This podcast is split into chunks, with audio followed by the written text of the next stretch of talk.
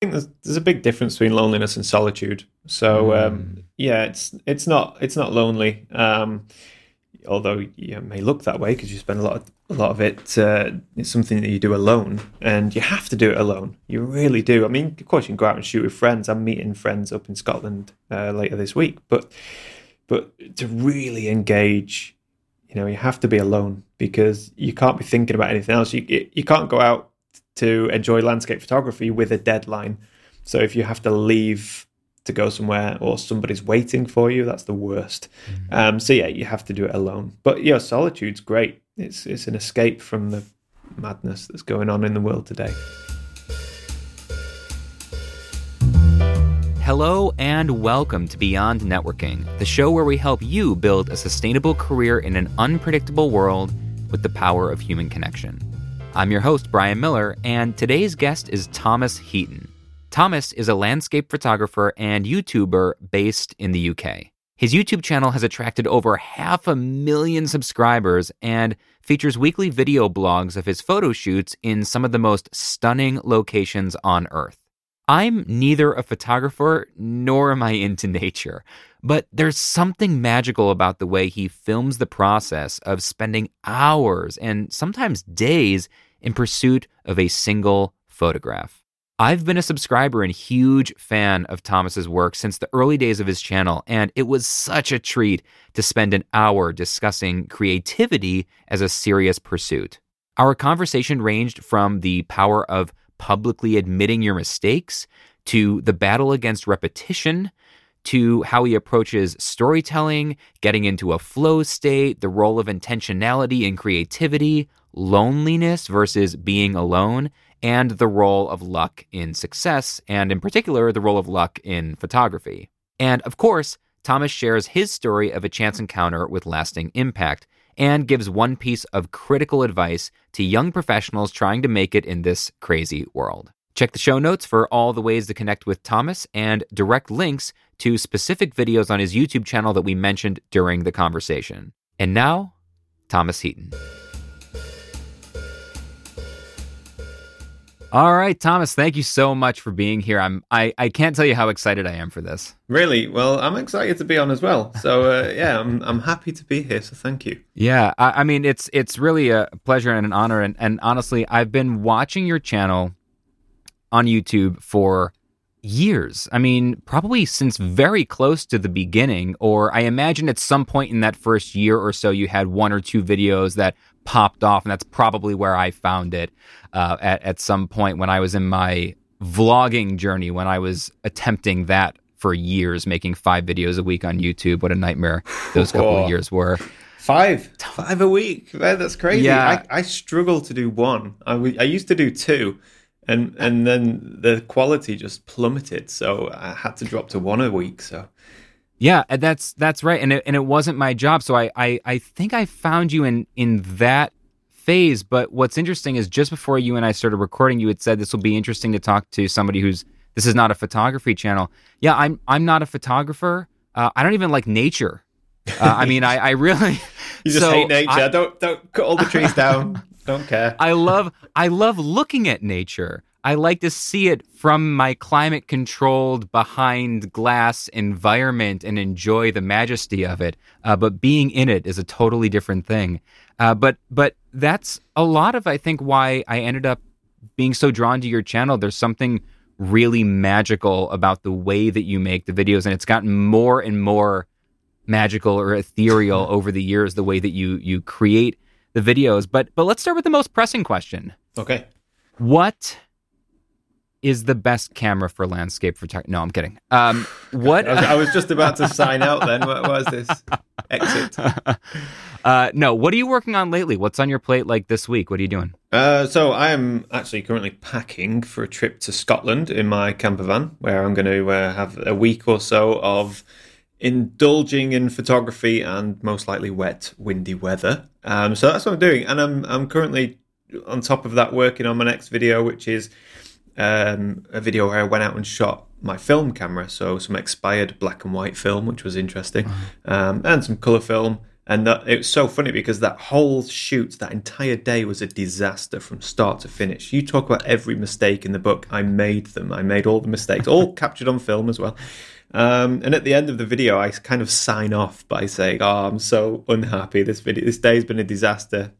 And when you shoot film, you don't know if you've got good images or not. You don't even know if you've got any images, right? You're just totally reliant on the on your own, I don't know, experience, I suppose. Because um, it's analog photography, it can take weeks before you get the results back. And I got the results back today and scanned in the images and started editing the video. And actually, I'm really happy. Like so many images worked out, but yeah, that makes it even better because I still made every every terrible mistake, terrible mistakes. Um, so yeah, that's what I've been doing today: editing and packing. So did you really make mistakes or did you just get into a headspace where you thought you were making mistakes? Like, did you end up with good photos by accident? I mean, what are the odds of that? No, dude, I made terrible mistakes. Let me show you. This is a, a, film back. So you put your film in this uh, in this back here, and I've got two of these, right? So you can have color film, and then in the other one you can have black and white film.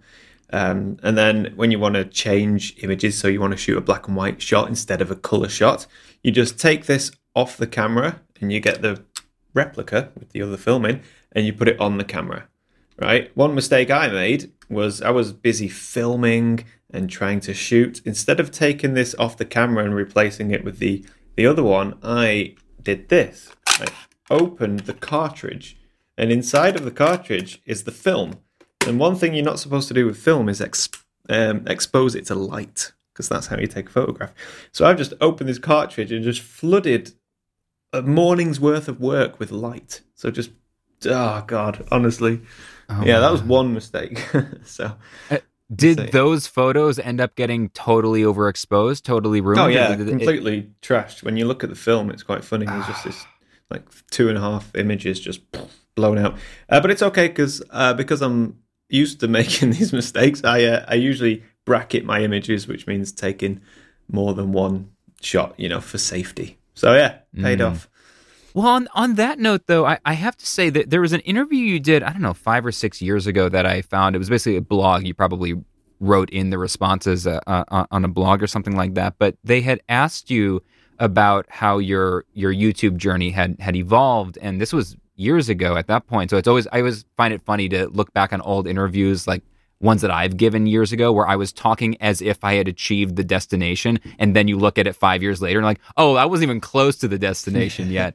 Uh, the journey continues. But then in this interview, you were talking about the fact that at the beginning, you were trying to only produce videos of all the perfect things, the perfect days. You wouldn't even make the video if you didn't end up getting the right shot or a shot you loved. And then you realized that it was actually the negative stuff, the mistakes, the bad days that viewers were attracted to. Can you talk a little bit about that? Yeah, I mean that's um, that's a classic thing with uh, social media, isn't it? I mean, I don't know about you and how you feel, but personally, I actually have quite a disdain for social media. I don't like it, uh, which is funny because it's I'm my job.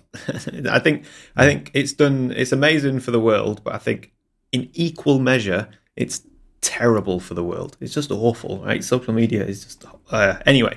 Um, the problem, one of the problems with social media is that everything's presented in perfect perfection, right? Everything's, you know, all these selfies, all, you know, all these like men with six packs and abs and women with perfect skin and shapely bodies. But we know it's mainly, well, it's not real, right? Mm. It's filters and whatnot. And the same with Instagram, Facebook, it's all snapshots of people's lives that are presented as their life. This is my life. And it, it, sort of gives the viewer the feeling that they're not good enough because how come this person is living such a good life and so happy all the time and everything's going so well and they look so good? And i'm not i'm struggling i'm yeah maybe i'm stuck in a job i don't like or i haven't even got a job and i don't travel and i don't do this. So basically this whole being presented with this this perfect world um, is is just fake it's, it's ridiculous so I realized this a long time ago that people actually really appreciate seeing the real, the real sort of, I don't know, real life, I suppose. Because um, every time I go out with my camera, of course, I strive to get those perfect conditions, and you know, I try and present myself as this kind of manly outdoors figure who's hiking up a mountain and who's comfortable in all situations. And when that does happen and those moments come together, then it's it's great, and I love to showcase that. But a lot of the time, it doesn't. It's a struggle. I'm not always happy. My images aren't always great, and I don't always get everything right. Um, so the more you show that, and the more uh, personable your channel or my channel becomes, the more I can connect with my audience. But the more that you show that side of what you do, whether it's you know anything, whether it's uh, photography or magic or you know beauty stuff, whatever, the more you show the negatives, then I feel like it's the more the positives shine and the more authentic those positive moments are. So if every one of my videos was, you know, me hiking up a mountain to a perfect sunrise and taking the best photograph, um, it, it, would get a bit sickly after a while. Mm-hmm. So I think it's better to give an honest reflection of, of life yeah. behind the camera. Um, yeah, so that's yeah. that's what I do, and it's also then a lot easier to produce content because the truth yeah. is it doesn't go well all the time. Yeah, yeah, no, that's that's so interesting. I'm I'm curious to hear how you you manage to keep it fresh for for yourself making so much content. Even one video a week is is a tremendous amount for people who've never done it before. And and as I said, for a couple of years, I was vlogging like four or five times a week, and I scaled it back to twice a week, and then to once a week, and then I just stopped vlogging, uh, and and I just couldn't do it anymore. Uh, especially because I wasn't interest, I wasn't trying to shift to being a YouTuber. It was there to support my business or audience building, fan building, you know, relationship building, that kind of thing. And I think a lot of people in their head who don't travel to exotic locations and like they see people like you do, they think, well, I can't produce content because I'm never doing anything more than being in my house and going to work. But for you, going to nature, going to these exotic locations is like going to work, right? It it must do you ever have do you ever struggle to go, oh, this video is just another video of me walking up the mountain and then I had trouble and now there's clouds over here. Do, do you ever feel like you're making the same video over and over again? And, and how do you get away from that? Yeah, 100%, man. That's one of the biggest battles I have, especially like now, for example, we're just in sort of in the middle of autumn. So at this time of year, you have a tendency to go into the woods and shoot all of the autumn color and the trees. And it lasts for about two or three weeks. Uh, so for that period, it does feel like I'm shooting the same images and the same videos all of the time. Uh, one way to sort of get around that is, like we mentioned before, just to show the mistakes. Um, that's that's helpful, but like mix it up a bit. Like sh- i shoot film. I don't need to shoot film. I enjoy shooting film. Um, it's a challenge, and it can give really good results. But it's not a very safe way of working, um, and that's good because that keeps me, you know, it takes me out of autopilot and um, mm-hmm makes everything feel fresh, makes every day a school day. You know, I'm constantly learning. And then I get this elation when I get the results back a week later, and it's like, oh, I, I do know what I'm doing. this is great news. um, you know, I'm quite lucky in that I can uh, reach out to companies and perhaps get hold of different gear, different cameras. Mm-hmm. Um, so in one, that's one way of mixing it up a little. I mean, I have my cameras, which I love, um, but to bring in something different every now and again, just helps keep it fresh and helps give the audience something, you know, uh, something a bit a bit different. It's coming up with new ideas as well, new ways of presenting stuff. Because ultimately, it's me with the camera taking photographs, and that's always what it's going to be. But how do you present that? You know, you could make it a lesson, so perhaps you could sort of mm-hmm. drill down on one specific technique that you're using.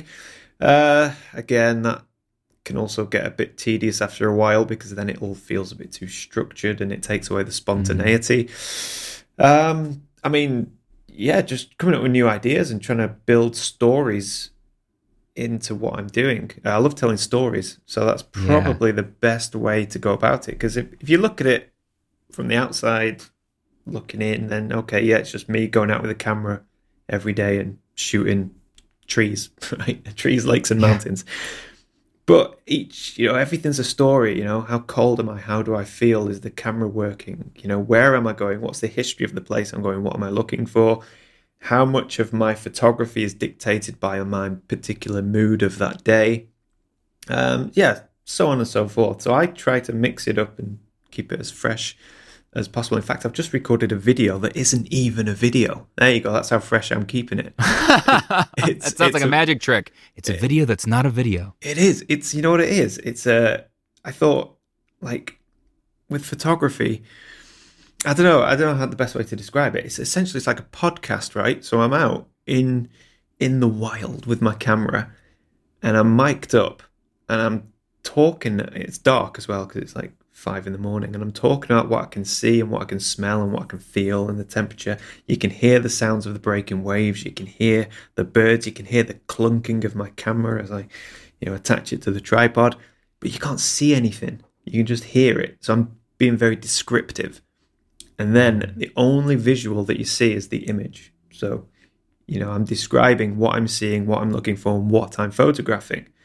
But you never see it until I put the photograph on screen. And then that way the viewer can build up in their mind a picture of where I am, you know, use their imagination.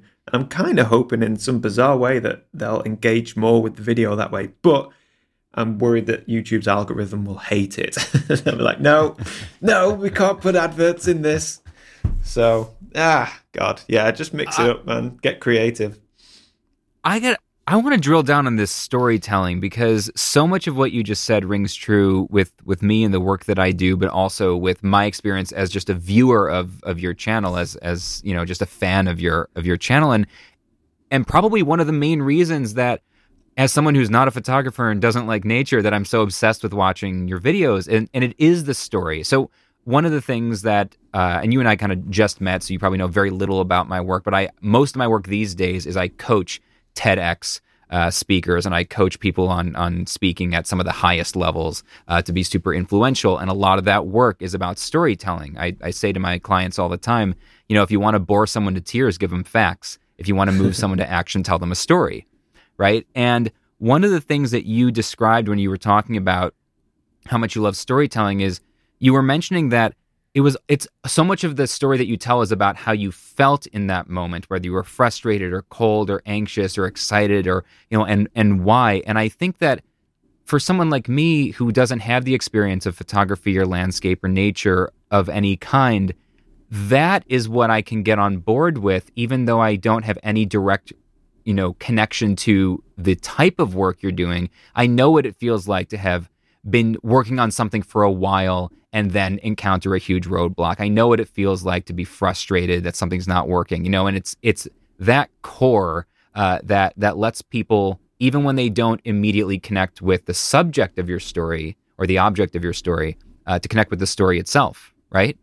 Yeah, I mean, yeah. so photography can be very technical um, and quite frankly boring. You know, you got all of you.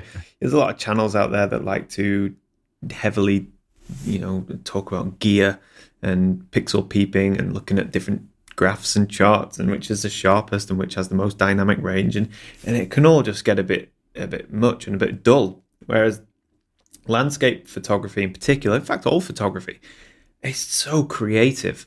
Um, so there's you've got two ends of a scale. You can go really technical or you can get super creative. And me, I've always leaned more towards the creative side. I've never been a technical photographer.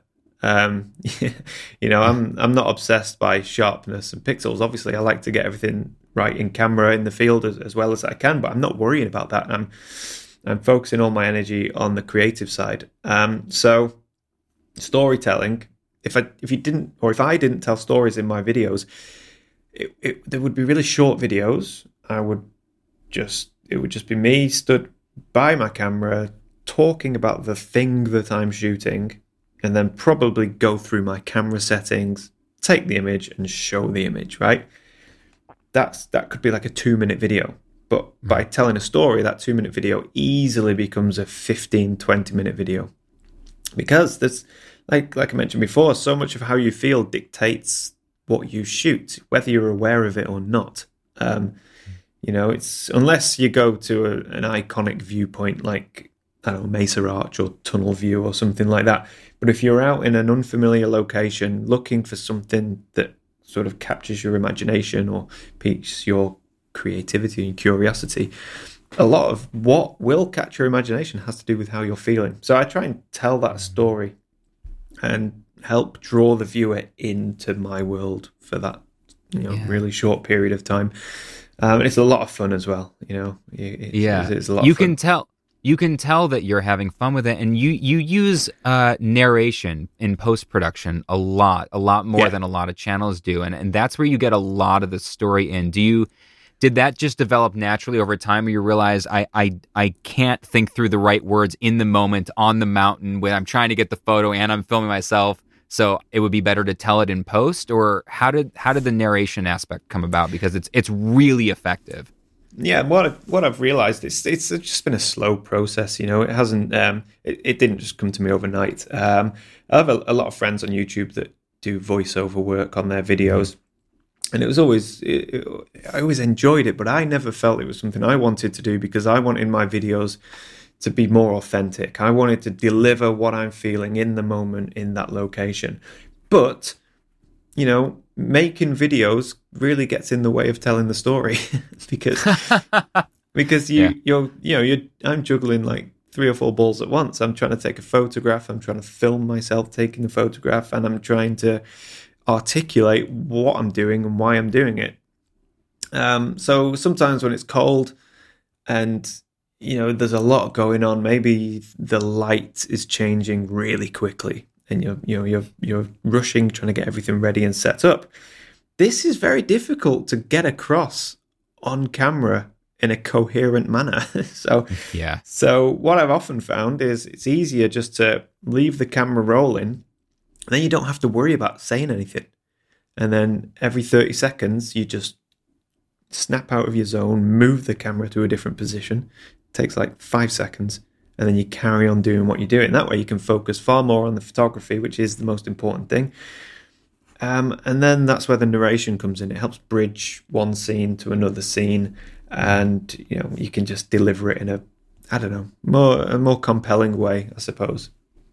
Yeah, yeah, it's it's really it's really effective, and that's where some of that ethereal, magical quality that I was I was mentioning earlier, I think has started to, has has really come about in your videos over the last year or so, where you've just hit this amazing balance between the music you're using, the narration, the as you've upped your gear. I know you've talked about, you know, you you kind of even though you're not that interested in gear, you kind of do have to keep upping it to keep up with YouTube and what audiences are expecting. And recently, you you had a a, a video, the length of Skye, uh, mm, that yeah. was that was the first part one, and both parts are fantastic, but part one was I mean, it was a masterpiece. It it was completely captivating. I I was real I was like genuinely just enraptured in it. Like I actually I typically watch videos like yours while I'm doing dishes and running around. It's like it's like just part of my week. You know, I'm like just getting chores done, and it's one of my things I put on. what's funny is a lot of times because you're so descriptive, I realize I haven't even looked in like ten minutes at what what the screen actually is showing me. I've just been listening to it and I still get where you are, which is great. But this I just stopped. I stopped cold and watched the whole thing. What was that what was that day like and how much work did it take to put that video together? Well, um, yeah, a long time.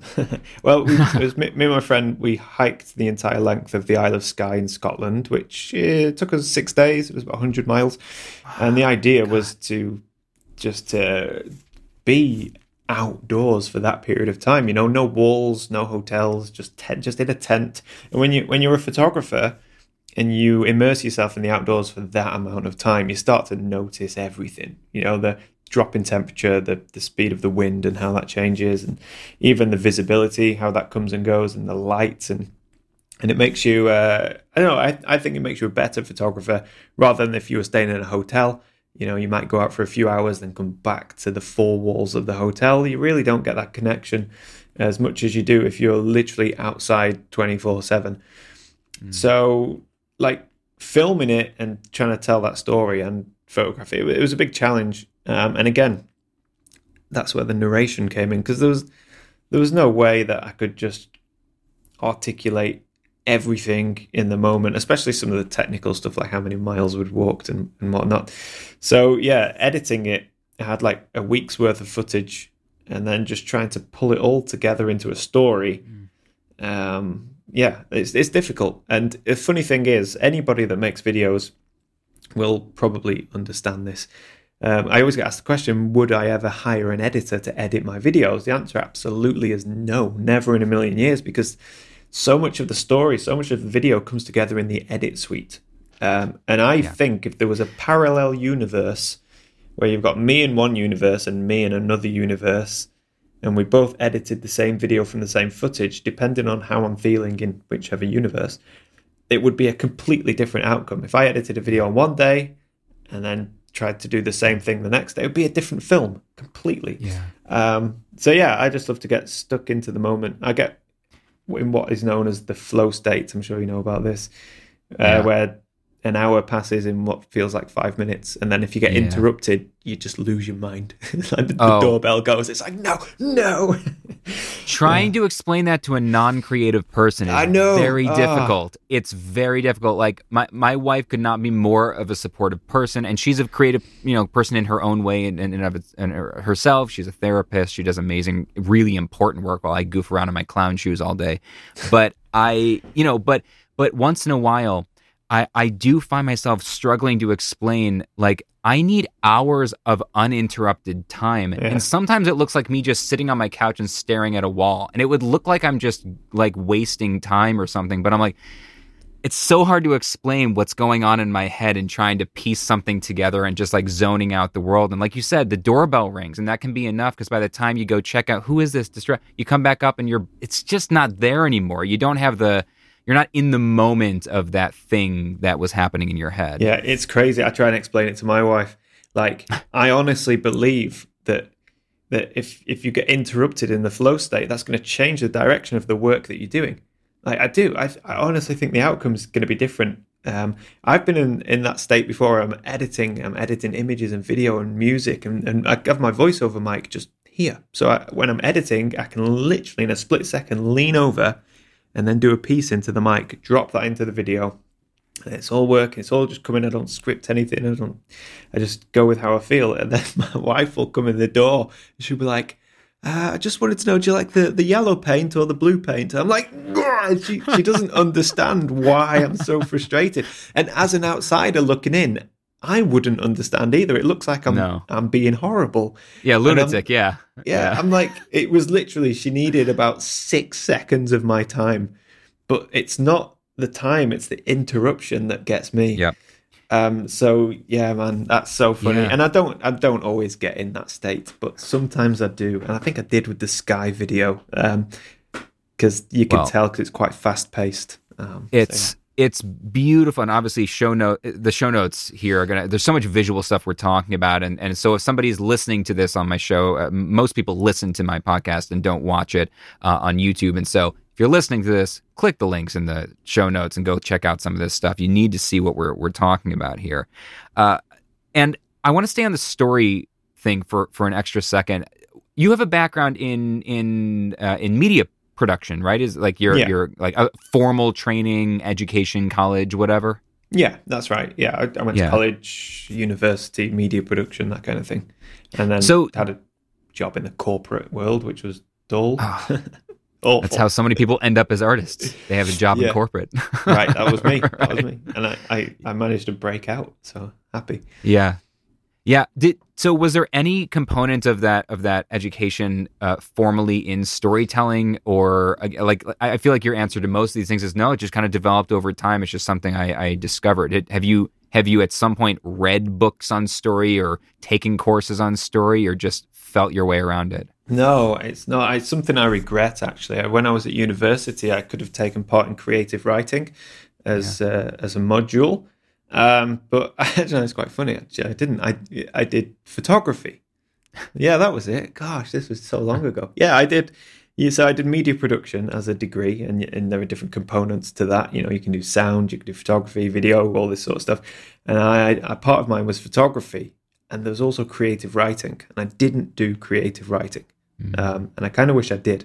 Uh, so no, no formal training in storytelling, it's experience. You know, when you first start making videos, you you learn what works and what doesn't. Um, mm. And my videos earlier on, they're much shorter videos because I'm not telling as much of the story. It's very matter of fact. I'm going from here to there to try and photograph this, and yeah. there's the image.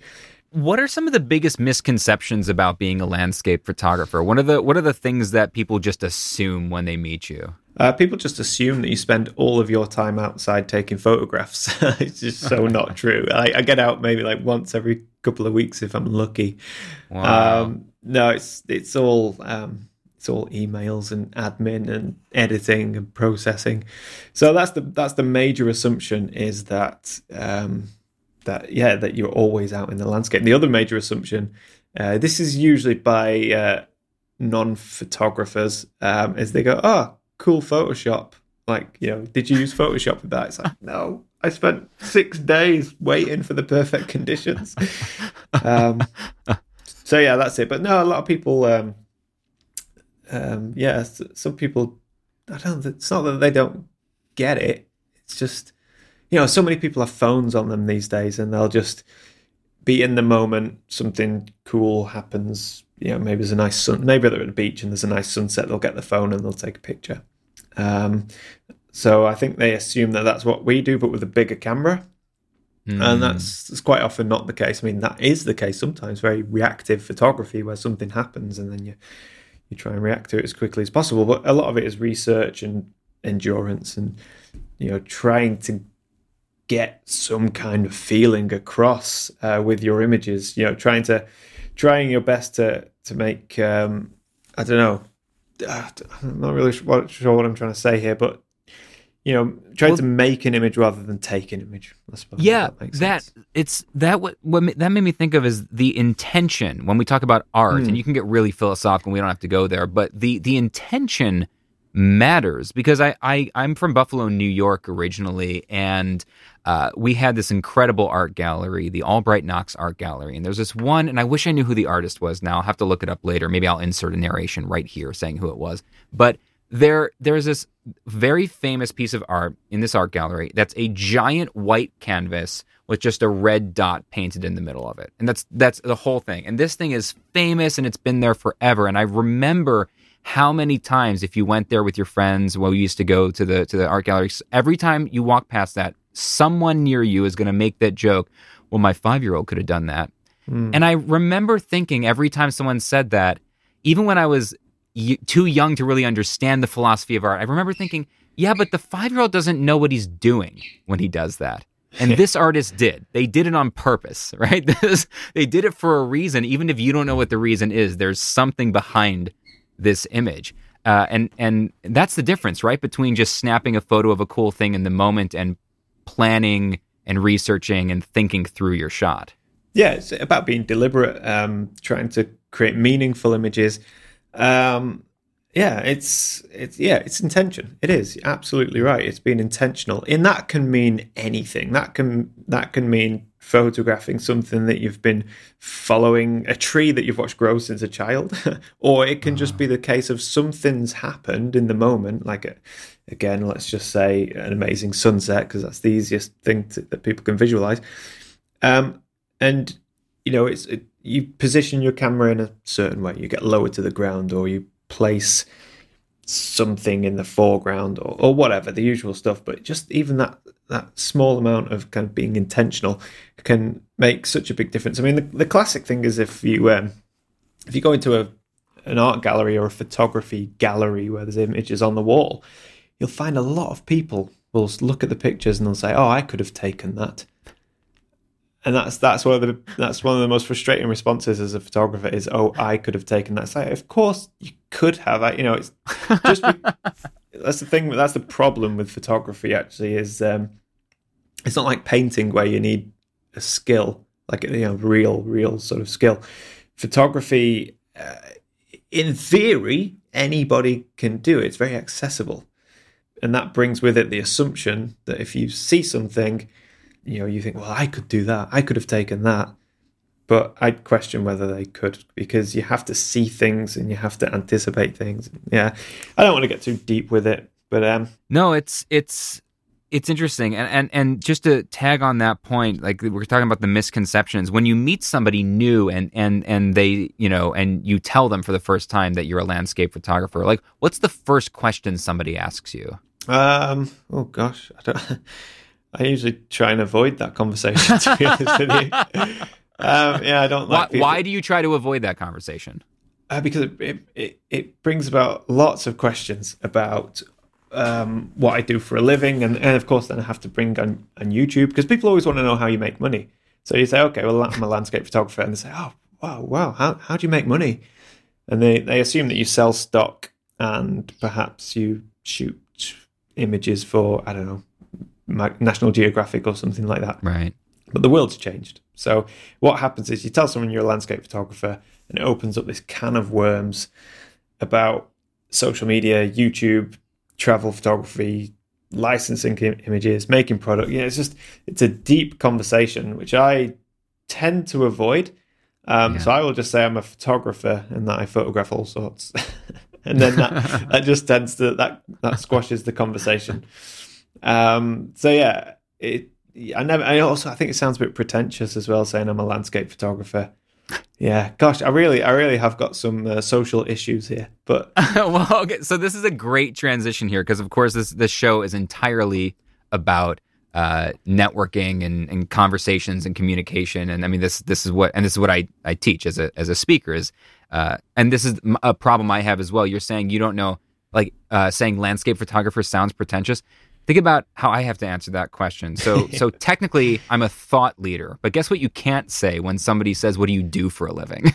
No, if oh, I was a at a party, leader. yeah, if I was at a party and I met somebody and they said I'm a thought leader, I'd be like, "Okay," I would just leave. Yeah, exactly. And I can't say I'm a speaker because then they go, "Speak? What is that? What do you speak about?" And it's just you know, I say I'm a consultant. That's not really tr- you know right. Yeah. People don't know what you know, and so, uh, so having said that though what you do to a lot of people, I think, seems like maybe a lonely profession, but it's clearly not to you, or, or maybe it is. I mean, so- no, I think there's, there's, a big difference between loneliness and solitude. So um, mm. yeah, it's it's not it's not lonely. Um, although you may look that way because you spend a lot of a lot of it. Uh, it's something that you do alone, and you have to do it alone. You really do. I mean, of course, you can go out and shoot with friends. I'm meeting friends up in Scotland uh, later this week, but but to really engage, you know, you have to be alone because you can't be thinking about anything else. You you can't go out to enjoy landscape photography with a deadline.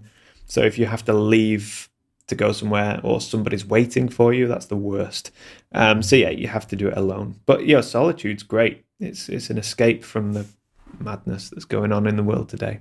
Yeah. So where do you find connection then as as a as a landscape photographer so so it's not lonely to be out there. And where where is the connection then then in your life? Do you spend time with other photographers? Do you try to avoid other photographers? How do you how do you get um, I actually I have, I have a, a close circle of friends none of whom are photographers understand photography or understand YouTube. so that's really nice. You know, um, it is. Yeah. It's great because we just don't talk about it. It's it's fantastic. Yeah. You know, we do other things. We go out for food. We go drinking. We go cl- do a lot of rock climbing. Um, and then of course I have my wife. I do like to to uh, chat and hang out with other people who do what I do. So who, other people who make a living from YouTube and other photographers. Mm. That's good. But I oh, I don't know. I don't like. Uh, I don't know how, how, can I say this without sounding really rude. I'm I'm I'm a very cynical person. Okay, I'm very cynical. Um, so it takes a lot for somebody to gain my trust. Mm. So if a photographer or a fellow YouTuber reaches out and says, "Hey, let's hang out and just you know, just hang out," we both do the same thing. Mm. I, I don't know. I don't tend to do that. I'd be a bit skeptical about why they want to hang out. What do they want? You know, do they want access to my audience? Do they, you know, are they yeah. trying to be uh, what's that? Cool by association. Um, so, so I, I really, you know, I have a small group of friends who do what I do, um, but it's very difficult for an outsider to penetrate that bubble um, only I'm just a fairly closed off person, I suppose. Not in a not in a bad way. I'm just. I, no, I seem, don't know. You, I, you, seem very happy with with, with it. I, I'm I'm I'm I totally get that. By by the way, the the the distrust because I'm generally a trusting person, and, and I literally teach human connection for a living. So like I'm that open. I'm the guy that wants to have a conversation with people on a plane. That people like you are like, oh, please just let me put my headphones on and go away. you know, I I'm that guy who wants to get everybody's life story and and and make connections. My my I play a little game with myself when I'm you know traveling, which is every person I meet, even if it's for ten seconds, getting a cup of coffee. Can I make this person laugh? In just 10 seconds? You know, can I get them to smile? Can I change something for a minute? But at the same time, when people reach out to me, especially through my channels, they reach out to me, the brand, the professional that they see on LinkedIn or from my TED Talk or from YouTube or whatever it is. When they reach out to me like that, I have the same, what you said is, what does this person want? How much time do they need? Because you have to draw a line somewhere with your own um, boundaries, right? Yeah, exactly. It's, it's boundaries, and as, as well, I, I, have a problem where I feel like the more people that I bring into my life, or or you know, start making connection with, then that's going to cause complications. Like, um, mm. you know, it's the classic thing of, oh, I was, you know, if you go somewhere, and then this other person might be like, well, why wasn't I invited? Oh. And then that worries oh. me. It's like, ah, oh. high school so all over again. it is. It just it never ends. To be honest, it never ends. But that's yeah. I, I think that's more of a problem with me, to be honest. Um, but I just I much prefer to have a, a close, a small, close circle of friends, yeah. rather than being Mister Sociable, knows everybody, is always hanging out with somebody. I mean, that sounds great in an ideal world, but it's not me. Um, I'm grumpy, and I like. I like the people I like, and and I trust the small amount of people, um, and that, I think that's just the way I'll keep it. To be honest. well, so this this is a perfect segue then, because the the core defining feature of this show to separate it from being just another you know podcast where people talk about their jobs and stuff like that is I, I ask everybody to tell me one story of a chance encounter they had at somebody some some point in their life a chance encounter uh, could be personally or professionally, that had a lasting impact on you, and maybe a story that's not necessarily the thing that you'd ever have any reason to tell otherwise. Does does a story like that come to mind? Well, yeah, man, uh, without a doubt. Because uh, when I was 15 years old, I was uh, we had to do like this whole career thing at school and I was not good in school. I was bad in school. You know, I was always in trouble. I was constantly being distracted. I'm not very good at academia, so I was just ugh, couldn't couldn't didn't have an outlet. Didn't really have any creativity. I loved art, but I couldn't draw. Anyway, I was at my uh, I was at my career meeting, and this is this is like I don't know, like six months before I'm supposed to decide what I'm to do with the rest of my life. Um, and at that point, I think I was going to try get into automobile mechanics. So, you know, fixing cars. That was the only thing I could think of that I might be able to do. Um, and I sat down with my English teacher, Miss Morris, and she uh, she she just looked at she was flicking through a, a book or something of, of, different courses they have on a college, and she said, "What about media, media production? No, media studies. That was it. What about media studies?" And do you know what I said to her? I said, "What's media studies?" And she said, "She said, oh, you know, like television, radio." I was like, "Oh, I like watching TV. Yeah, okay, I'll do that." And I literally signed on the dotted line there and then. And then a few months later, I was in college in the dark room, uh, processing black and white film, learning how to edit videos, learning how to make films, learning how to transition from one scene to the next. Um, and it was all because of just, yeah, I, I she meant she happened to. Me. I just, I so terrifying that if I didn't sit down with that English teacher, there is no way I would have done media studies. I probably would have wow. been in a garage learning how to fix engines. Isn't that wild? It's not, that's scary, man. Not wild. It's terrifying. You think how many other how many other parts of your life could have branched off in a different direction just because of something so small, like so small. Yeah, that's crazy. Yeah yeah you can't you can't possibly see see the ripples in any in any moment of where where where those can all all lead to that that is wild because that would be a totally different we'd be having a very different conversation had you been gone gone into automobile mechanics uh, I know as little about that as I do about landscape photography, uh, probably even less. So we're we're coming on into the end uh, here, and before I ask you kind of one final question, just to follow up on on the chance encounter, because earlier, way earlier in our conversation, you mentioned that there is an there's an element of luck in in landscape photography in particular, being out there, no matter how much planning you do. So I, I can't ask you, do you believe in luck? Because clearly you do. You mentioned it already. But